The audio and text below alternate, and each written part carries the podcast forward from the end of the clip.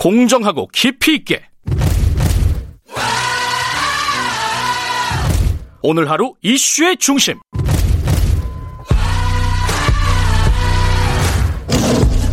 김경래의 최강 시사.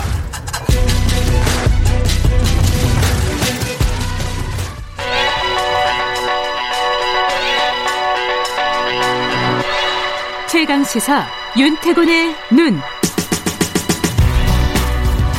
네, 윤태곤의 눈, 아, 윤태곤 실장 나와 계십니다. 안녕하세요. 네, 안녕하세요. 통합당 요새 분위기 좋죠? 예, 제 질문 많이 받아요. 정치권 인사들이나 기자들한테 네. 통합당이 왜 오를까요? 제가 이제 그렇게 진짜 왜. 올라요? 청와대하고 여당이 떨어지니까. 그거는 예, 그러니까 여야의 지지율은 무조건 반비례 관계입니다. 이건 음. 철의 법칙이에요. 네. 예컨대 지금 미국 대선 11월인데 앞두고 여러 여론조사들이 많은데 바이든 민주당 후보 지지율이 상당히 앞서는 편이에요. 그렇죠. 대체적으로 볼 때 음. 바이든 좋아서 바이든 지지한다는 사람은 거의 없어요. 그래요. 미국 사람은 음. 아니지만은 트럼프 싫다 그런 음. 사람들이 많죠. 예. 네네. 그거죠. 근데 그것만 있는 건 아니지 않을까요? 그러니까 이제 여당이 마음에 안 들어도 야당이 더 마음에 안 들면 음, 그 여당 지지율 오르는 거죠. 아까 진성준 의원도 이제 박근혜 전 대통령 뭐 사면 그에 대한 강하게 이제 질타를 하시던데 요즘 통합당을 보면요.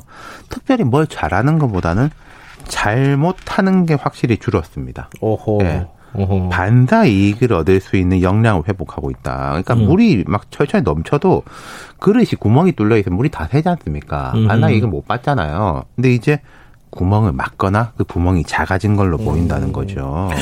근데 최근에 미래통합당 쪽에서 호남에 약간 공을 들이는 것 같아요. 아, 그럼요. 이건 왜 그런 거예요? 그러니까 제가 좀 설명드릴게요. 예. 김종인 비대위원장 체제하고 황교안 대표 체제의 차이점이 여러 개가 있지만은 제일 도드라지는 점 중에 하나 그거예요. 호남 부분. 네. 김 비대위원장이 어제도 통합당이 앞으로는 과거와 달리 호남에 관심을 갖고 가겠다. 당을 음. 새로 운영하는 과정에서 호남 민심을 파악하고 어떤 생각을 가지고 있는지에 대한 견해를 들어볼 것이다. 이렇게 음. 말을 했습니다. 네. 뭐 최근에 구례에 갔다 왔고요. 그러니까요. 다른 네. 지역도 갔다 왔었는데 요새 통합당이 또 수해 복구해서 비주얼이 좋아요.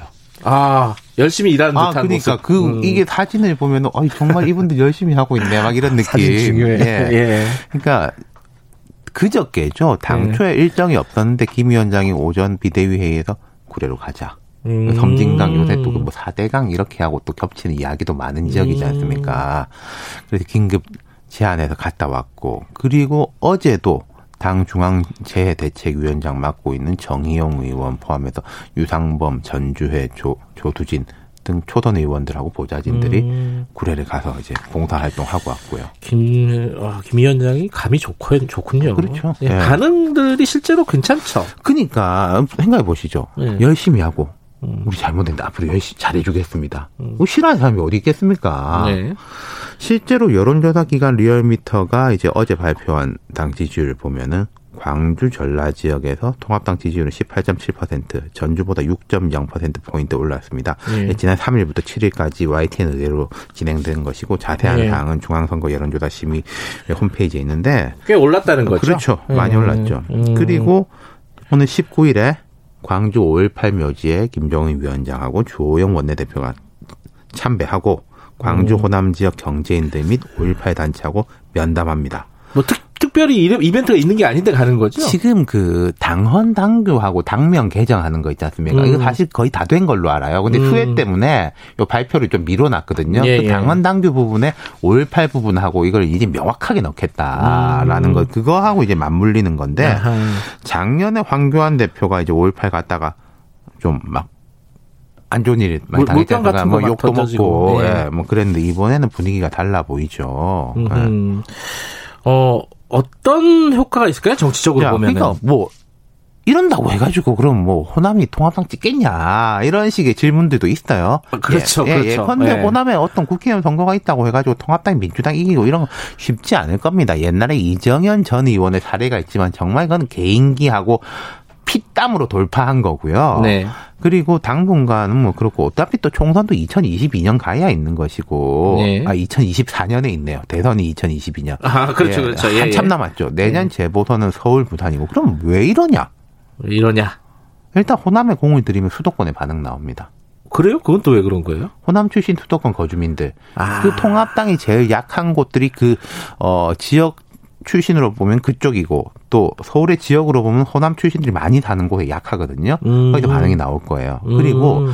대선 등 기준으로 보면은 호남에서 한 표 나오나 다른 데서 한 표 나오나 다 똑같은 표예요. 그리고 음. 호남에서 통합당의 한 표는 민주당 한 표를 가져오는 셈이니까 아. 의미가 더 크죠. 그렇군요. 그리고 하나 더 중요한 포인트는요. 정치에서 중요한 게 예. 나에 대한 지지자를 만드는 것도 중요한데 반대자를 줄이는 것, 음. 반대 강도를 낮추는 것이 매우 중요합니다. 음. 그러니까 예컨대 호남에서 통합당은 절대로 안 된다. 뭐 음. 다른 지역의 일가 친척들한테도 찍지 말라고 전화하고 이런 분위기인 것하고 딱히 내가 지지하진 않지만은 그래 뭐 통합당이 된다고 해가지고 뭐 별일이야 있겠어? 음. 이런 반응이 나온 거하고는 완전히 다르다는 거예요. 그리고 음. 이게 앞 당장에 요 포석이 보면은 그러니까 결국은 뭐 짧게는 내년 재보선 서울 네. 특히 그 뒤로는 대선 총선까지 본 포석이다 이렇게 음. 보이는 것이고 이 드라이브가 가능한 것도 결국은 이제 김종인 효과가 있는 거예요. 음. 김정인 위원장 출신이 그쪽이죠?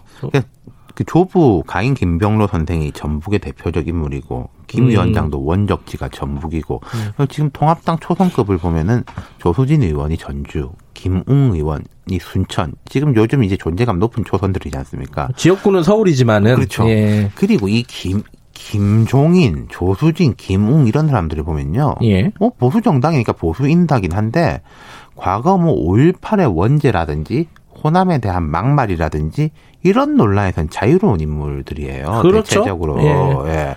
그리고 김 위원장은 민주당 대표도 지내지 않습니까? 그래, 그렇죠. 그러니까 이제 익숙하고 거부감이 음. 작은 인물이다. 음. 이 호남 드라이브를 걸 수 있는 것도 어쨌든 이게 분위기가 이렇다면은 민주당 입장에서는 바라보는 시각이 조금 그렇죠. 민주당도 아 우리가 지금 허를 찔렸다. 우리가 허를 지금 찔렸다. 정신 없는 사이에 여러모로 통합당이 이렇게 훅 치고 들어온다. 음. 이러는 거니까 이제 위기감들이 뭐 위기감보다는 경각심들이 조금씩 생기는 것 같고 그리고 네. 민주당이 이렇게 봐야 될 거예요.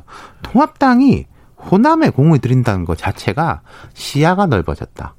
음. 여유가 생겼다. 옛날엔 급하면은 좀 뭐 대구 경북 달려가고 그랬죠. 서문시장 가가지고 뭐 사회주의 정권 심판합시다 이랬는데 이제는 그거에도 탈피했다는 거죠. 이런 음. 부분에 대해 가지고는 물론 이제 야당이 잘 서야지 여당도 잘 서고 경각심이 생겨가지고 서로 서로 잘하기 경쟁을 하는 쪽으로 가면은 좋은 것이고 여당 입장에서도 뭐 이걸 폄하할 일이 아니라 받아 안고 아, 우리가 부족했습니다. 우리도 더 음. 잘하겠습니다. 이런 식 경쟁이 가면은 호남 분들이 좋아할 거예요. 그, 예. 그런 시각으로 보면 이번에 뭐 추경이라든가 만약에 진행이 된다면 크게 무리 없이 진행될 가능성이 높겠네요. 추경도 먼저 치고 들어왔지 않습니까? 음, 네. 어, 야당에서. 네. 예. 아까 어, 조사 개요 다시 한번 말씀드려야 될 것 같습니다. 어, 8월 3일부터 8월 7일까지 전국 18세 이상 유권자 2,520명 대상으로 유무선 전화 방식으로 실시를 했고 응답률은 4.5%, 표본 오차는 95% 신뢰 수준에서 플러스 마이너스 2.0% 포인트입니다. 이게 리얼미터 조사였고요. 방통 심의 기간이라서 이렇게 말씀을 드려야 합니다. 저희들이. 자, 여기까지 듣겠습니다. 고맙습니다. 윤태곤의 눈이었습니다. 김경래 최강기사 2분 여기까지고요. 3부에서는요. 어, 지금을 을밀 때 원전 노동자의 실태 이게 좀 낯선 부분이죠. 좀 자세히 얘기를 나눠보도록 하겠습니다. 수해 현장도 연결을 할 겁니다. 자, 일부 지역국에서는 해당 방송 보내드립니다.